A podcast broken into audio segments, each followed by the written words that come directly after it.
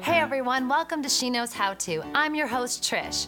As a parent, the safety of your child is top priority, but accidents can happen anywhere, even in your own home. So that's why it's important to take the time to childproof every room. First, we want to keep little fingers safe.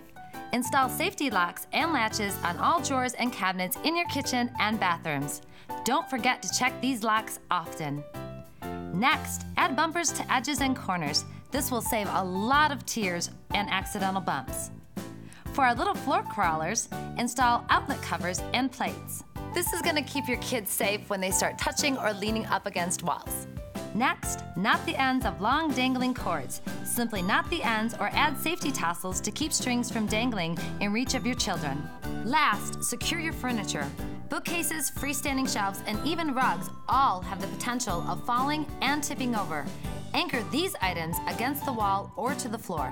There are a lot more ways to childproof your home, but with these basic ideas, you're off to a great start to keep your children safe from unexpected and unwanted accidents. See you next time.